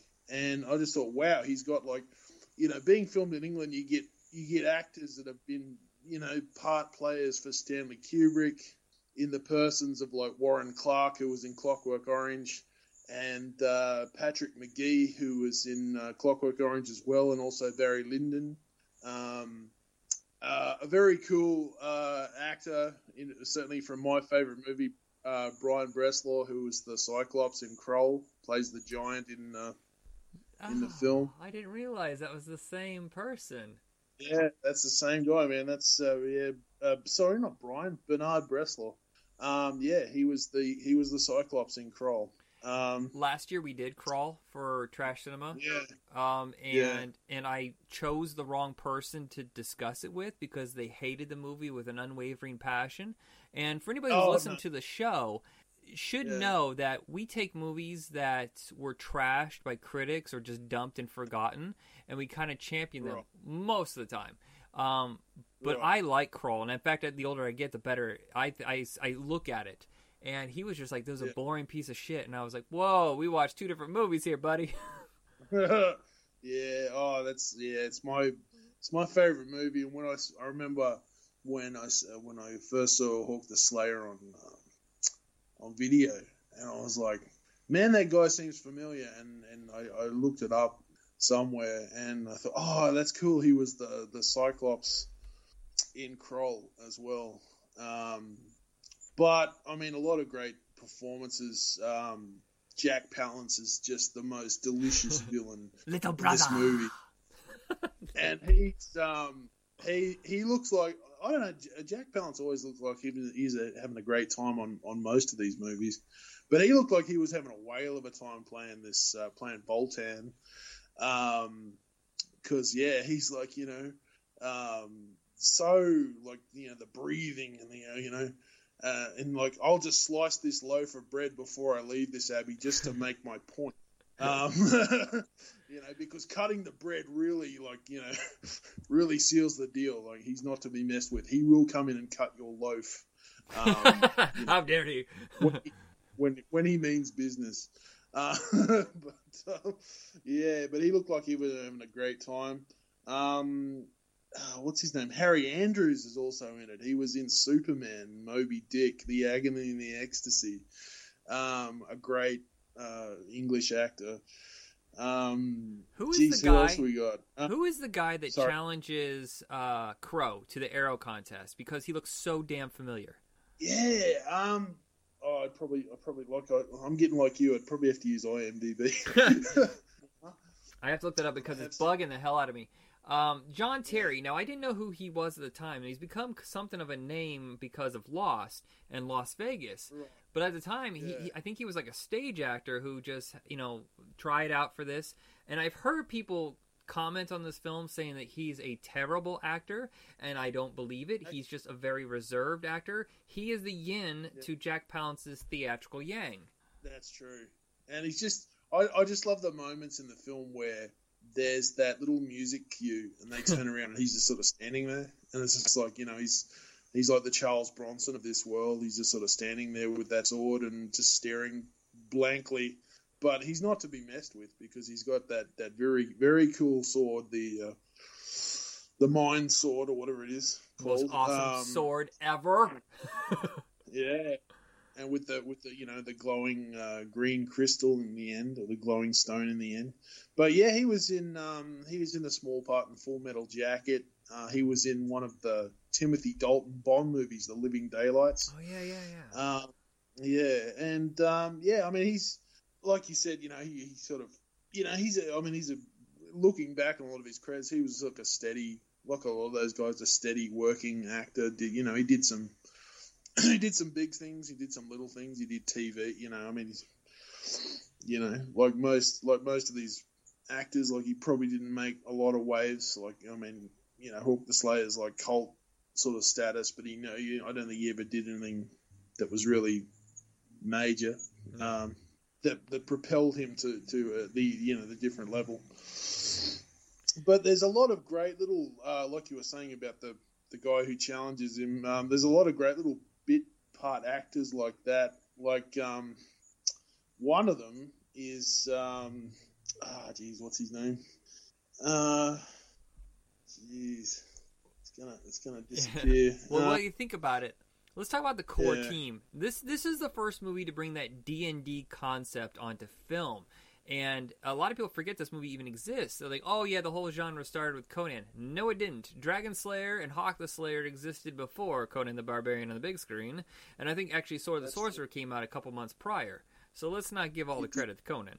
No, no, not at all. And um, I was just talking the other day with uh, Chris Walas, the Academy Award winning uh, uh, effects man. Yeah, he who, lives uh, not he too cre- far from me. Yeah, he created Gremlins, and uh, and he worked on that was one of the first pictures uh, he worked on was Dragon Slayer. Um, but uh, Roy Kinnear, that was the name I was thinking of. Roy Kinnear. Roy Kinnear uh, is, is the uh, I think he's the innkeeper in the movie. He doesn't look like much of an inn. It just looks like a bit of a lean-to with some tables and chairs out the front. But um, Roy Kinnear was uh, he was in Willy Wonka and the Chocolate Factory. He played Veruca Salt's dad, Mr. Salt. He was yeah, he's a really funny guy. He's the guy that sort of almost looks like he's going to faint or swoon whenever Voltan sort of he does this thing with his eyes. He rolls his eyes, and it looks like he's either going to faint or swoon whenever Voltan sort of gets really close to him. And like, you know, you've already said too much, you know. uh, but uh, yeah, re- really great guy. But yeah, like you said, a lot of these, a lot of people, you know, the the the uh, the milestones often get um, precedent, but they, they weren't. They certainly weren't the first out of the gate. Um, and like you said, Hawk the Slayer was before Conan. Uh, I mean, Conan created that rush, like I was saying before, of of movies like Deathstalker, like Beastmaster, like uh, those kinds of movies. But Hawk the Slayer falls into that other category, like you said, with uh, the Sword and the Sorcerer and um, that other. Oh, it's a Roger Corman produced one with David Carradine, the Swordsman and the Sorceress, oh, or yeah. something like. The one they can't show on television because it's ninety percent nudity. Yeah, because Maria Sok uh, Maria Socas just basically whenever she tells the future or something, she's got to take her top off. Um, you know, she's like the uh, the topless uh, psychic in Mallrats. Um, with Makes no sense. But, I almost when yeah. Kevin Smith saw that movie. It's like I gotta throw this in mine. Yeah, it's like yeah, so I can I can only like my my powers only work when I'm walking around with my boobs hanging out. you know. But um, you know, it's like Lana Clarkson in the first Deathstalker. Like, I was like, why doesn't she have a top like everyone else? Oh, Roger Corman. watching- uh, I remember watching as a kid, and my mother's going, "Oh, geez." And she goes, "What, are you watching this?" And I said, uh, "Yeah." I'm, I said, "I'm only watching it for like the sword fighting and the magic." Sure. Yeah, but uh, I thought, and I said, "What?" I, to to shine her up to, to really seal the deal, I said, "Mum, why doesn't that woman have a shirt like everyone else?" And he goes, she goes, "Well, I don't know, maybe it's too constricted." And like, okay. and I said, "Yeah, that, that makes sense because she's a warrior. She needs to have freedom of movement, um, and a cloak, uh, you know, doesn't you know impede her, but a shirt probably would." Um, when, when I was five So, years yeah. old, I watched Conan the Barbarian when it first came out. So me, I was actually six. But um, I remember I had to turn my head whenever there was nudity. Not when there was gore. I didn't have to look away for that.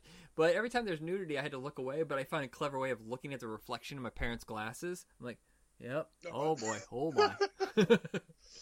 Yeah, but um, no, Hawk. Um, yeah, Hawk the Slayer is a really it's it it really stands on its own from a lot of those movies. Like even though it deals with a lot of the same things um, in that genre, you know, it's a, it's it's a it's a as much of a revenge story as it is a you know like a rise to power sort of thing as well, and like the birth of a legend. And but we get the idea that Hawk in the ensuing like in like there must be like a time lapse there somewhere because when um when William Sheppard's character he's the one armed or the one handed man um when he goes to see the High Abbot who's played by Harry Andrews and Harry Andrews obviously already knows about Hawk because he gives him the gold coin. He says give this to this man. He'll know that he is needed. He goes what's his name? He's known as Hawk you know. So obviously uh, Hawk's been out there gathering himself a, bit- a bit of a reputation as a as a swordsman and all that sort of thing. So I mean, there was there was a this there is and there was a lot of room there for like, okay, what else did this guy do in his spare time? Um, what did he do getting around? And um, you know, and it's just this was this. I think this was really meant to be like the tip of an iceberg for a lot of other adventures. Yeah, Um, and if like- not, you know, nowadays you can turn pretty much anything into a comic book, and I'm shocked that they haven't done a mini series at least. Yeah, I mean, there's there's all the there's all the ingredients there because obviously when the film ends, I mean, fair enough. Um, Ray Charleson, who plays Crow, is is dead, and also um, Peter O'Farrell, um, who plays the the dwarf, uh, he's character. dead too. But Flat out favorite character.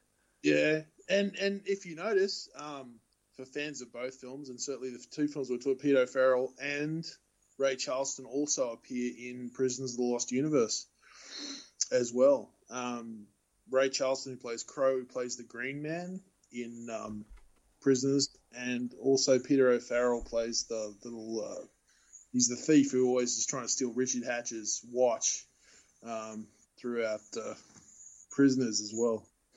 I, t- I have a sticking point with the fact that I never saw him as green. He's gray on my gray bluish on my DVD. I know he's he's very much a Romero zombie color for me. Um, yeah, he's yeah he's more sort of yeah. I don't see him as green either, but yeah, uh, the DVD the well my, my, VHS is almost shit the bed, but the DVD copy that I have um, is not really the best.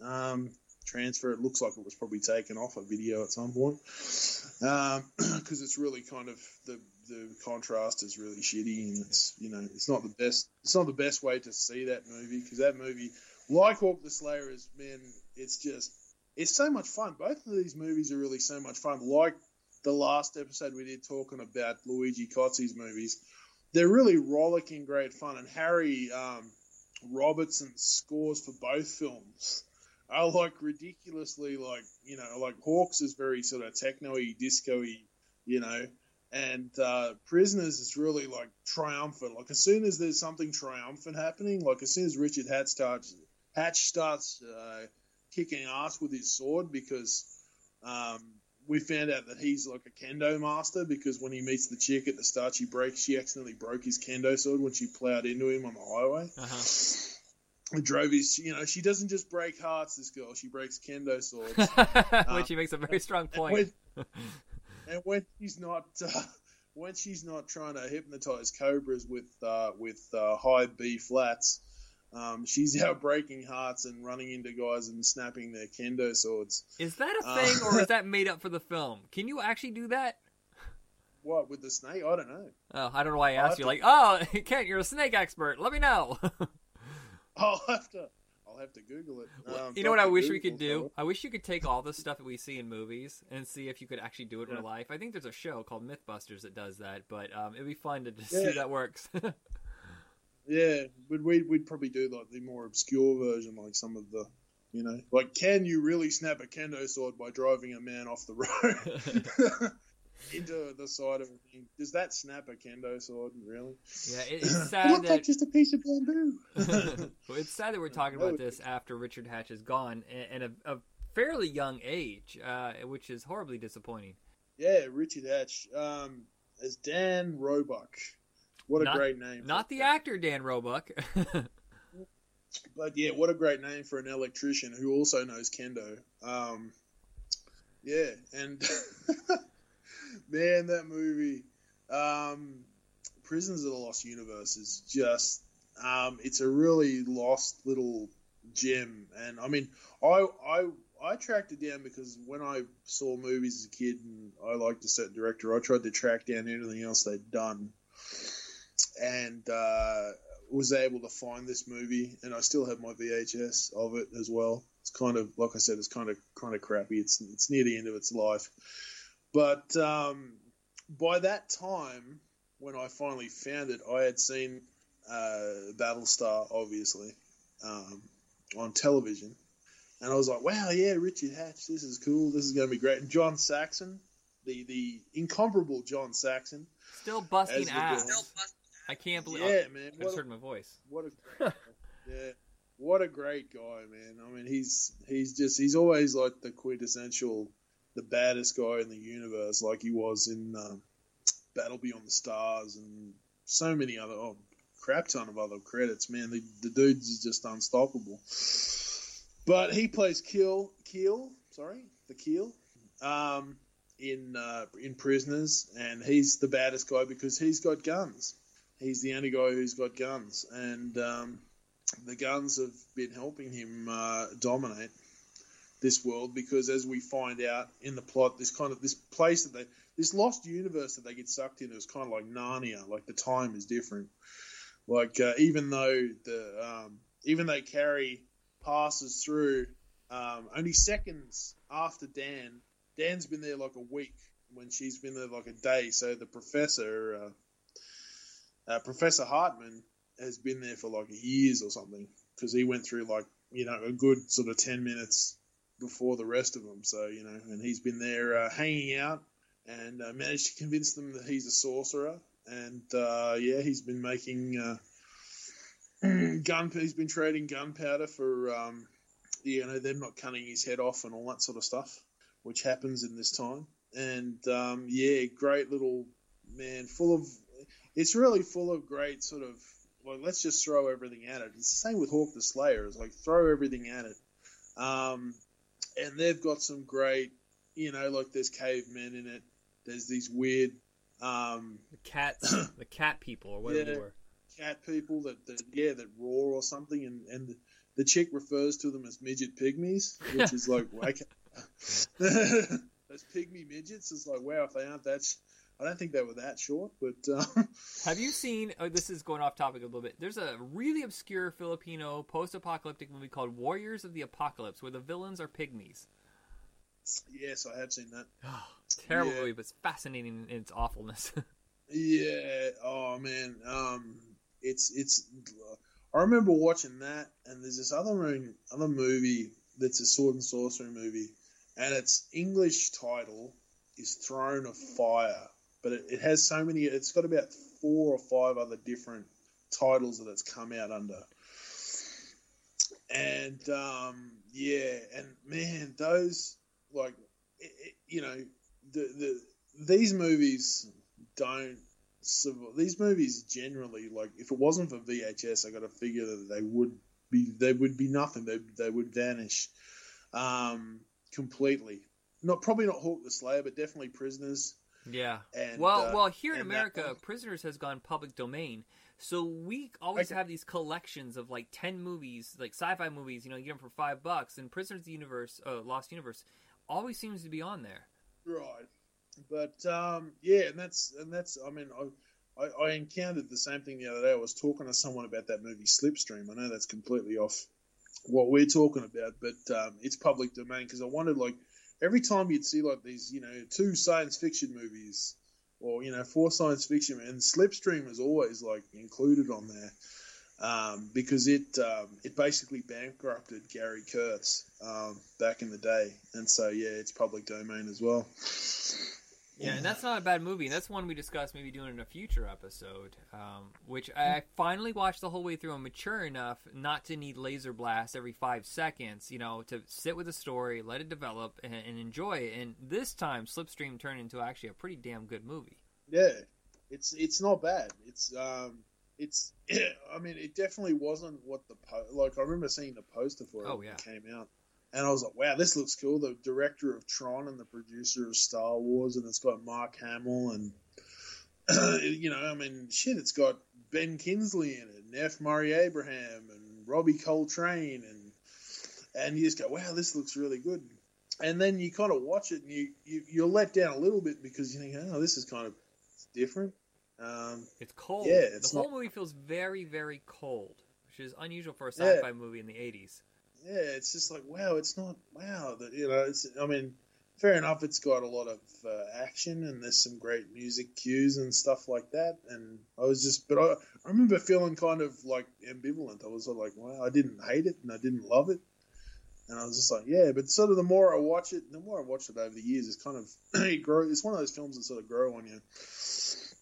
The more you watch it, but um, yeah, but yeah, Hawk. I mean, Hawk the Slayer. I mean, in watching it again, and I watched it again, like I said the other night. It um, it's a film that you know because because like nowadays people will watch it and they probably have seen a lot of the other films that came out in that genre around that time before they get to Hawk the Slayer, even though it was one of the first.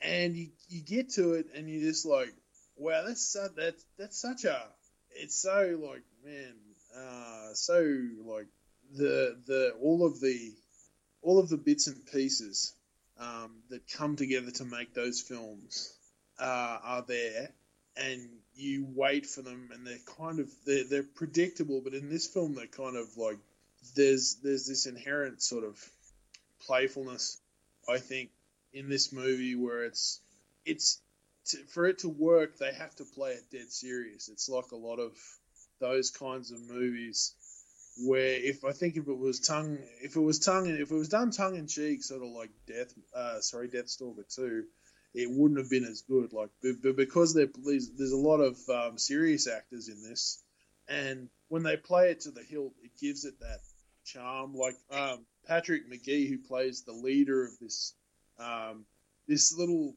cult of dudes that have um, Peter O'Farrell tied up, and they're going to basically burn him alive. and he's like, "Silence, ugly one," you know. And uh, brethren, and every time he says brethren, they fire arrows, and like, and it's like you know, you you will you know you'll burn to death, and your body will be consumed by the holy waters, and you will be purified, you know. But but um, you know, if if it had have been if that had have been done sort of more Deathstalker two ish, it mightn't have been the same way. But Patrick Magee was, um, and a lot of those guys were pretty serious actors. Even Harry Andrews, who was a long time member of the Royal Shakespeare Company before he started doing, you know, films like uh, The Hill and Moby Dick and The Agony and the Ecstasy, and he was part of the the Kryptonian Council in uh, in Superman. Speaking of Superman, they reused one of the uh, special effects, that little ring thing they reused. Oh no, that's right. That's yeah, totally. Like anyone, anyone who uh, loves their uh, Richard Donner's uh, Superman will recognize the um, the rings that were keeping. I don't know if they were keeping Terry Stamp and the rest of them at bay while they were standing there being uh, tried by Marlon Brando. But um, yeah, they're there, and I love how I love how sort of solemnly they're all sitting there while he goes and gets like each one of them. like you know, he goes he goes and gets like Brian uh, Bernard Bresslaw first, and then Bernard sitting in the background solemnly, and then he goes and gets Crow, and then Crow sitting in the background solemnly, and then he goes and, and then you know because the um, uh, what's her name Patricia Quinn plays the um, the blind sorceress seer, whatever you want to call her, and um, she was also. Uh, she, she was also in some others. She was in Monty Python's The Meaning of Life. Rocky Horror. Uh, the Rocky Horror Picture Show. That's right. Yeah. And um, yeah, and she's like, oh, Lord Hawk, and you know, she's you know doing. I love how she plays it. You know, the funny thing is there is humor in this movie. A lot of it comes from uh, the elf, not the elf, uh, uh, Peter O'Farrell's character. Why am I absent-minded Yeah. this? Um, Baldwin. Okay, I forgot that was his name, so I wouldn't even guess right in the first place. There's humor from his Yeah. character, but maybe it's unten- unintentional. Maybe it isn't intentional because they play it so insanely straight that some of the stuff you can't tell if they're, pl- you know, like the way they do with like airplane and stuff like that. It's like, it, are, are they playing a joke on us? I can't tell if they're serious or unintentionally, you know, funny. Yeah.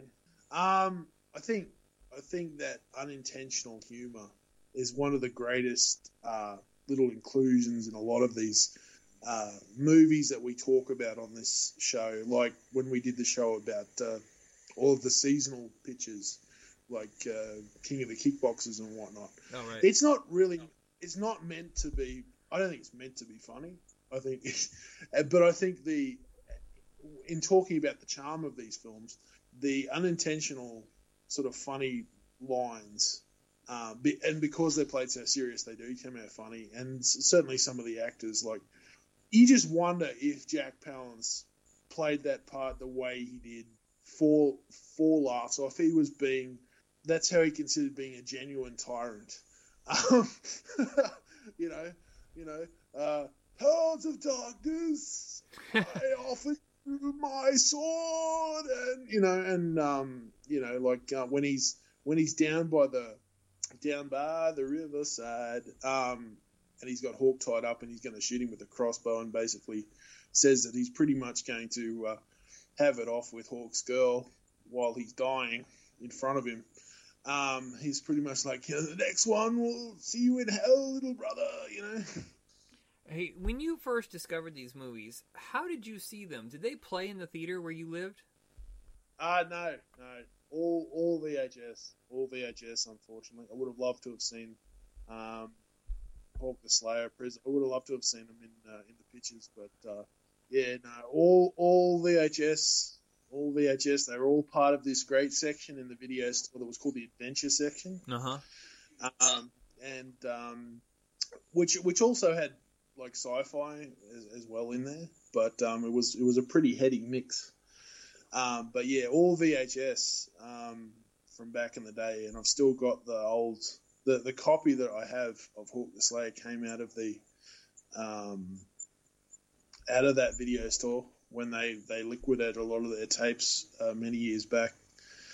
And um, it was released over here by this company called Palace Entertainment, and it has that um, it has the of course the the poster art in the center, but it has this very still very bright and garish yellow border all the way around, and that's it really made that video stick out on the shelf. Huh. Because a lot of them were was yours big box? Because we had the big, huge cardboard boxes for both of those movies, and they put the original poster. No gold on it, I don't think. I could be wrong, but Yeah.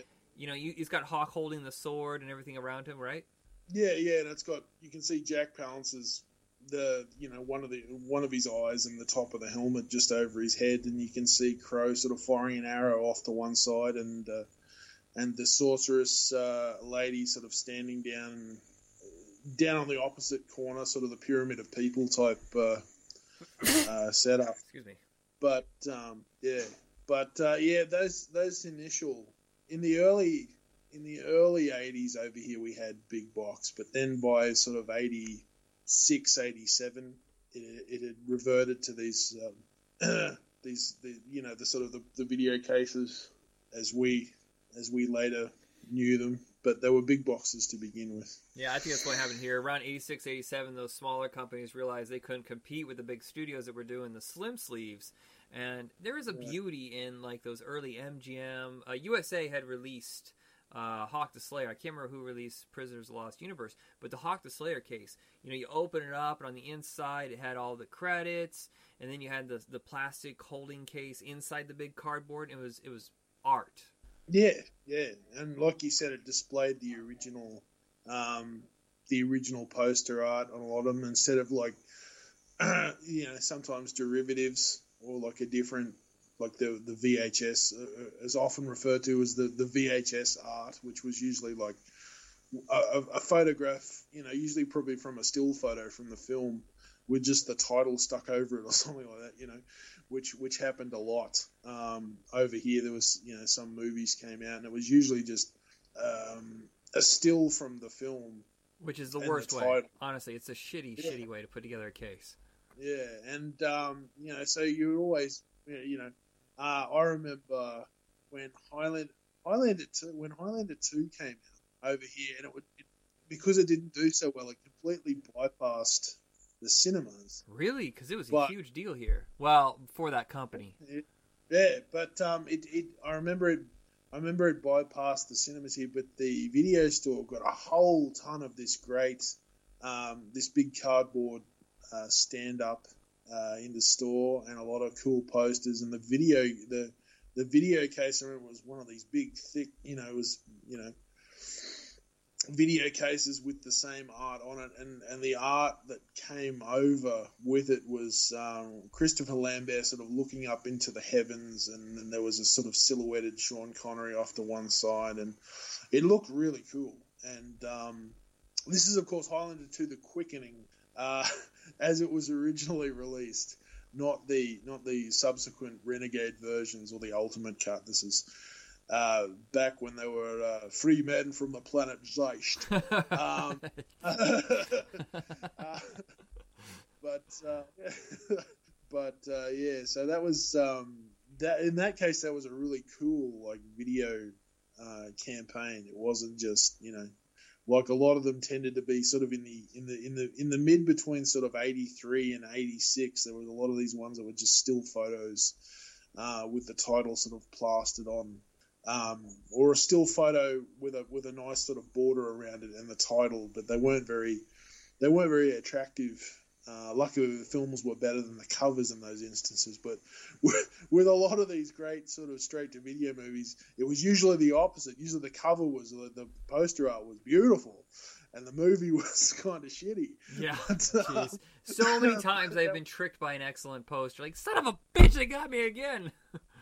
Yeah, it's like Deathstalker Four um, has a really uh, Oh, again continues the art um, Uh, the same artist who did all of the the Deathstalker posters. I can't think of his name. Usually I can off run, but he did all of them. Uh, the Boris art for that. Vallejo? yes, Boris. That's right. Uh, Boris Vallejo, and um, the poster for that was really cool. Um, but Deathstalker four isn't that. I don't. I love it. I, I love all the Deathstalker movies, but it, it is not the poster. So don't be deceived. No. Four was a disappointment. Okay, so uh, to rewind a little bit, the very first time that I discovered Hawk the Slayer, I had seen like the last half hour on the Sci-Fi Channel, and I was completely like thrown off. I was like, "Why is that elf shooting thirty times? Why are they pulling the Bloodsport editing?" D- Don't tell me Van Damme didn't steal some of his editing skills from watching Hawk the Slayer. I see it right there. Totally, and the same with um, with prisoners. When uh, Richard Hatch finally gets to open up and show us all what all those kendo lessons paid for, uh, with the big sword battle at the end when they finally destroy John Saxon's uh, fortress, and he. They don't do it so much when he's doing the sword fighting, but when he does uh, some of his karate moves, like when he does ninja chops to the necks and the, the kicks, they do that sort of that double cut, um, you know, or shimmy the shimmy the camera, uh, shimmy the uh, the edit like they used to to make it look like he kicked him more than once. Um, but uh, yeah, but that was great, and I love how they cut uh, when Crow fires his bow. Like he's so fast. Um, it looks like he only fired once, but he's really fired like multiple times. Yeah. And of course, you've got. Um, I love um, William Sheppard's character. He's the one-handed man. I love his um, his crossbow where it's got literally like a cartridges, and they can fire. Like he fires like six or eight of those little arrows. Like is that a thing? succession. Is that a, or is that a thing made up for that movie? Because I watched Van Helsing years later, and I go, if that's not real, clearly Stephen Sommers watched Hawk the Slayer. There's a lot of stuff stolen from Hawk the Slayer in my mind. Yeah, totally. I remember. Yeah, I remember watching Van Helsing. Thinking, yeah, they totally ripped off uh, Hawk the Slayer um, with the, uh, the the rapid fire uh, crossbow. It seems to. I think. I think it's actually like a, a, a wish weapon. Like someone wishes that they had have invented, um, like a, a crossbow that had like a cartridge yeah. and it just could fire multiple arrows. But um, it's uh, yeah, very lots of very cool stuff. Great unintentionally funny moments in both movies. Like one of my favorite scenes in Hawk the Slayer is um, when they go to steal the Hunchback's money, the slaver on the river. Um, and in the end, they, they tie a, a mace up to the tree and they put the rope in his mouth. So if he talks, which he eventually does, opens his mouth, the uh, the the thing falls, and of course, uh, you know, you know, messes up his head pretty pretty good. But um, and also, I love the, the Patrick Magee's little brethren when they're going to burn old mate to death on this little raft. He's like, you know, silence, ugly one. he eats the whole And he fish. just- He takes the whole fish and shoves it down his mouth. That's so gross, but it's so I know, I love that. funny. He whips, he whips, whips the water, and um, yeah, I love that dude, man, and especially when he's um, when they they're about to have a feed in the church, and he's he's old mate's about to have the whole chicken. Bernard Bresslaw's about to have the whole chicken to himself, and Peter goes, "Oh, you know." I don't know how I don't know how you might feel different afterwards. He goes, "What do you mean?" He said, "Well, it's holy food." You know, it has, it has different effect. It has different effect on certain people. And then because he's so short and he's standing next to Bernard, he's he's like, well, you know, you're such an expert. You you uh, you test it. And so he does. And you look at his face. He's like, oh, damn, this is good. He goes, well, well. And he's like, oh, no, I better test a bit more. You know. so he has. He's like, little brother, if I find out you've been lying to me, I'm gonna, you know, I'm gonna bop your head for you. I- But, I like to um, believe that Peter O'Farrell is playing an alternate universe version of him, his character in Hawk the Slayer in Prisoner of the Lost Universe. I'm like, they're so close. It's just like if the world was just an alternate twist. Yeah, and I love it. He gets the last line of. I remember watching that for the first time, and I thought, okay, yeah, uh, uh, Dan and Kerry go back through the portal, and the professor's like, no, wait a minute. I thought he was going to tell him something, and then it's just the last shot is Peter Farrell, O'Farrell, going, ah, wait, the watch, and then it freezes, and that's the end of the movie. Um, What what was the doctor or the scientist going to say? I don't know. It just like all of a sudden the directors are like, ah, forget it. Let's just cut that. Yeah, I think he was about. I don't know if he was about to say, "Wait, you know, you you won't go back to where we came from. You'll go somewhere else." You know, maybe it was a potential sequel in there. Yeah. The uh, Adventures. Yeah, and Prisoners of the Lost Universe was a Showtime movie over here, and I don't know if Showtime planned on doing a franchise or um, they had bought it from somebody else since it couldn't get theatrical distribution or something. You're right. Yeah, but I, I, I don't know. Again, with Hawk, I don't know if they were setting it up like potentially a sequel, The Adventures of Dan and Kerry in in, in the next dimension. Yeah. Um, you know, it's like a thing with a lot of those '80s movies where there, there was there was room there to grow, or, or they actually announced a sequel at the end, like at the, the end of Buckaroo Banzai, basically said that Buckaroo Banzai was going to be back, Oh. and we're still waiting. I know how Um, many sequels have we been la 80s were filled with uh, hey we're promising a sequel and I think the only one that followed up and pr- that, on that promise was Back to the Future. Yeah, pretty much. Yeah, to be continued.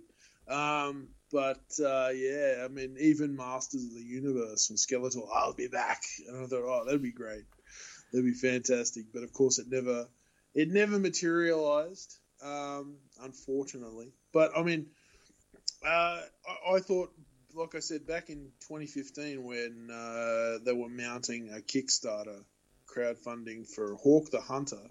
I thought that would be great, and it was there was there was a lot of rumors flying around that that, that John Terry was going to come back and play like an older version, sort of. He was going to be like uh, you know the King Conan rumors, where Arnie's going to play like an older Conan, and um, obviously, you know, I mean, I don't know where the story would have gone from there. Obviously, Jack Palance not with us anymore. Uh, Bernard Bresslaw is also gone. Um, I'm not sure about Ray Charleson if he's still kicking. Um, you know, but um, Peter O'Farrell, um, he he did some. He did a lot. He was in. Um, he was in a lot of. Uh, I remember. I remember seeing him. I actually think I remember uh, cheering slightly when I saw him in uh, the Salkinds did uh, Santa Claus the movie. Um, which had David uh, Huddleston, who was the Big Lebowski, Yeah, yeah. uh, uh, and and Peter Farrell plays one of Dudley Moore's uh, offsiders uh, in the in the Elves workshop there, uh, because he's a little British guy as well. Um, Well, I remember But, seeing him. Did you watch the TV show? It was only on for like I think half a season or maybe one short season, but it was called Darkest Night. Uh, Terry Marcel also did that, and Peter O'Farrell shows up as a reoccurring character. Not a good show, but you can see he was trying to do something big on a very very tiny budget. Which both these movies are very small budget, but he's he's working it. Sure, like, and they're, they're both. uh, You get the feeling like if he had, you know, I don't know how much more, but they probably would have been a lot more. Like they're they're very ambitious for what they are. Like I think Prisoners of the Lost Universe is, for for a for a very small budget movie is pretty ambitious. Like I mean, you you're dealing with interdimensional travel. Uh, you're dealing with this, uh, you know, that you, you're trying to fit in martial arts action. Uh, you're trying to fit in, uh, obviously, mutant races. You know, uh, I mean, obviously, I mean, you can only sort of you can see where he's had a lot of ideas. Oh, we can probably only we've got the the beast in the lake, we've got the cat, uh, you know, uh, dwarf pygmies, midget pygmies, or whatever she calls them. Uh, you've got a caveman. You've got the green, more bluish than green, grey guy. Uh, you've got there's a whole lot going on. Like you got a, you got the feeling like okay, and there's this. Are they? They're obviously not entirely primitive, but they are. You know, I mean, there's a, there's a whole there's a whole lot there. You got a feeling if he had, you know, maybe a little bit more money, that that you know, there's a lot more could have explored. Um, Hawk the Slayer. Hawk the Slayer is is, is, is weird. Like you get the feeling like if you saw a big budget version of that, it probably wouldn't play the same as it does. Now there's something You know. there's something fun in the kitsch of it. I remember watching with some friends and they heard the disco music and they're like, "Oh, what is this shit? Turn it off." And I go, "That's part of its charm."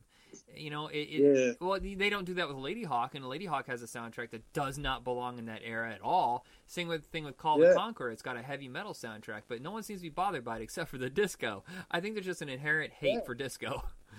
Yeah, but I, I, I think it's beautiful. Like he's he's riding along. Like there's the montage where he's Hawk's venturing to, uh, you know, get further along in the plot, and there's that, you know, Yeah. all the uh, the disco laser, you know, and I love that little. There's that little music cue that always precedes him. That Which you know, shows up. there. Doesn't it show up in Prisoners of the Lost Universe when they go through the little portal zapper thing? Yeah, when yeah when they when they go when they go through the portal, the same sound when he um, teleports backwards and forwards from the cave to find the three his three three bodies um, is the same sound effect. It's really yeah, it's great. It's, it's only people like us that pick up on these things. Um, also, who's but, seen Hawk the Slayer like sixty times. but, uh, but yes, it is. It is the same. The, the teleportation sound is the same sound, folks.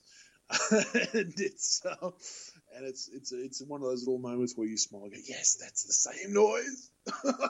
All right, everybody, we are now at our hour point, so it's time to wrap things up. Kent, is there anything you want to plug before we go? Ah, well, n- these two movies, Hawk the Slayer. If you have not seen uh, Hawk the Slayer or Prisoners of the Lost Universe, then you really should. Um, DVD, I think DVD is widely available for Hawk the Slayer. Is there a Blu-ray yet over there? No, somewhere? God, I wish. And I really want a distributor who has more money to put into special features. Hen's Tooth, like I said, is a mom and pop shop. Um, they did a good job, and they they retained the original art, which I I fucking hate it when like MGM used to take the original art and chop it up into something more modern, and like, no, no, that's not collectible at all. Stop it. Yeah, but no, that would be really cool. Blu-ray uh, for the powers that be that may be listening. A Blu-ray of this with uh, Terry Marcel, uh, Marcel and um, John Terry and his part. Yeah. yeah, John Terry. Um, yeah, it would have been great if they had have done like a uh, a special edition back when, say, Jack Palance was still alive and had Jack. uh, even if he even if he came in like uh, Samuel L. Jackson on the commentary for Deep Blue Sea and basically talked up until the point where he died. Uh, laughed. I didn't know that.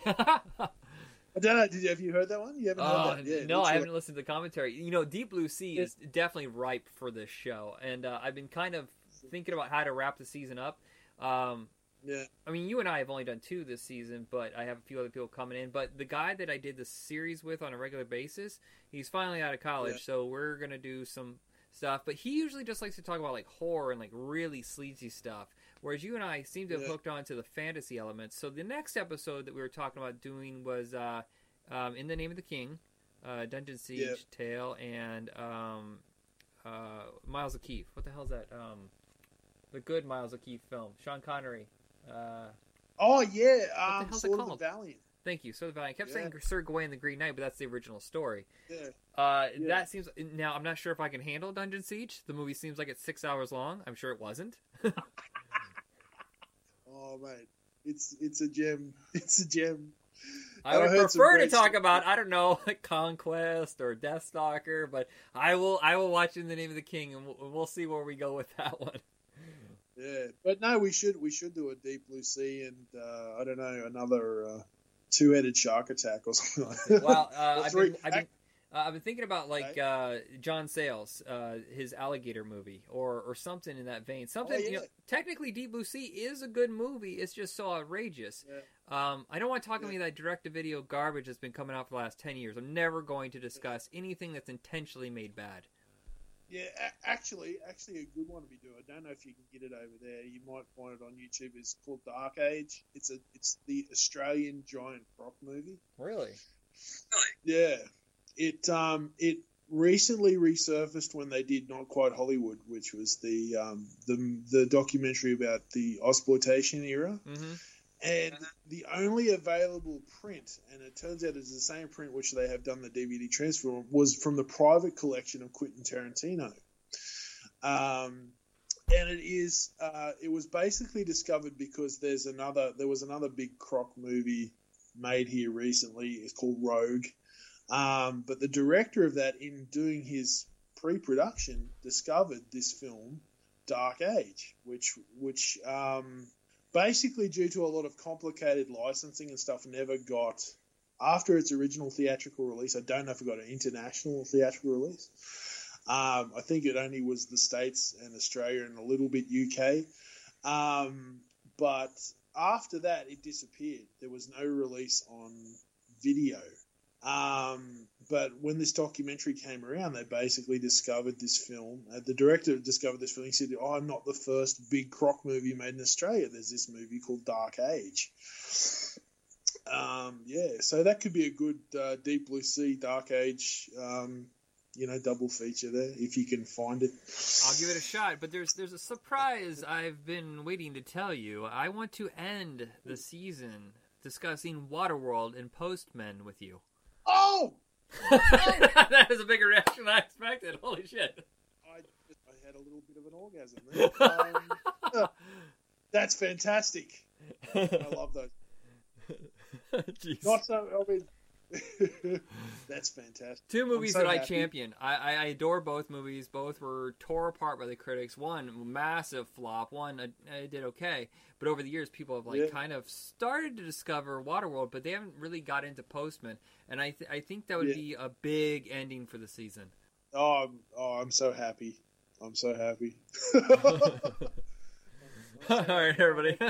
um, check us out on Facebook under Video Night. That's where all the episodes of Trash Cinema are also going to be with our other show. Um, each have their own identity. Uh, check out your stuff over at Podcasting Them Softly. And uh, Yes. I think that's about it. So thank you very much for joining me with this episode. Thanks. Yeah. Thank you very much, Michael, and thank you for that lovely little. Uh, thank you for that happy ending.